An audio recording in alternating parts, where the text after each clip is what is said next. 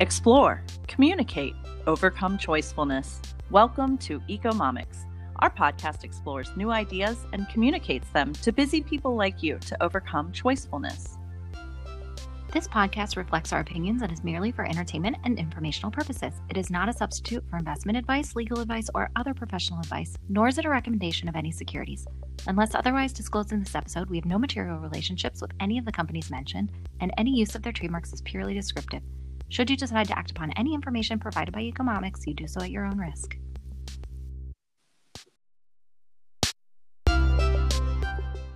Hi, welcome back to Ecomomix. This is Megan. And this is Echo. In this episode, we want to explore Women's History Month and what it means to us. So let's get started.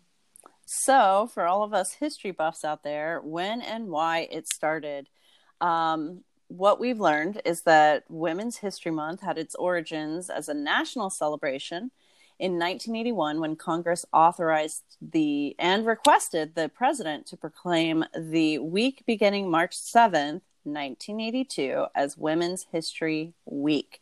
So from there, lots of people petitioned. Uh, this is about five years in the making. And finally, in 1987, Congress passed um, the designation of March as Women's History Month in 1987. And that was, uh, it looks like, led by the National Women's History Project.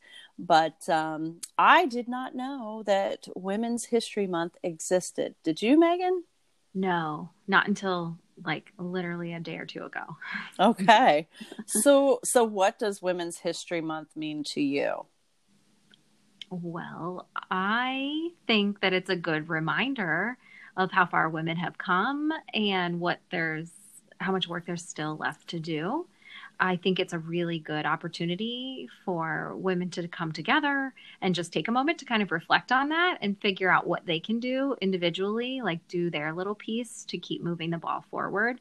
And I think this, like National Women's History Month, is really interesting to me how it will intertwine with the International Women's Day. So I feel like I've been more familiar lately with the International Women's Day of mm-hmm. March 8th um, basically because my inbox gets flooded with everybody wanting to have women's events and networking events and learning events and focusing on women all in the same day. So literally I I think I could have like filled my whole day with different um you know, different seminars and and networking events and things like that. But what I think is really interesting is uh, why everybody only wants to do it one day of the year. so, so I do think knowing now that Women's History Month exists and giving us a little bit more leeway and flexibility because it's really hard to, you know, go to many things when they're all happening the same exact time. Right. So so hopefully over the course of the month we'll have more opportunities to take part in some of those things. But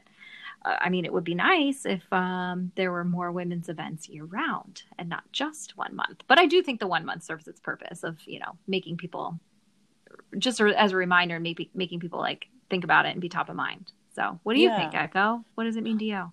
I I think same. Um, considering that I just found out it exists like five seconds ago.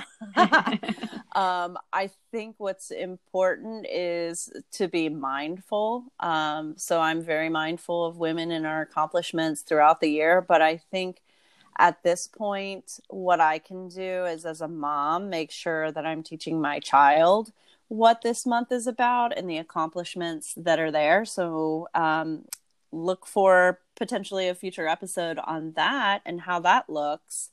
Um, so yeah, I think for me, it's just continuing to keep mindful, study history because I think there are some really neat accomplishments out there that we don't even know that we weren't even taught in school.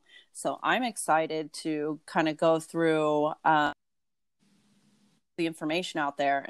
Um, yeah, that's what it means for yeah, me. Yeah, and, and in looking into this, we we're just reviewing the women's history month.gov website and there's a lot of good information on there um, so much good Absolutely. information that you can walk through yourself or with your kids um, for something to do and just learn a little bit more about women's history and and I think that's a great idea echo for a future episode to kind of teach our children about you know um, gender stereotypes and gender role traditional gender roles and you know kind of standing up for those things and just being able to see different perspectives.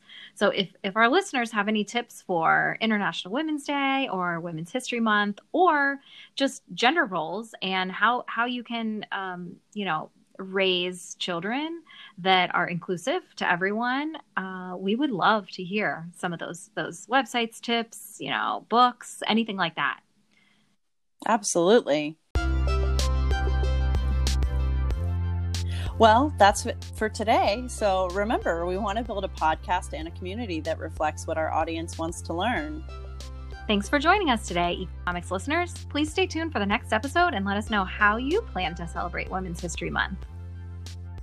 Explore, communicate, overcome choicefulness.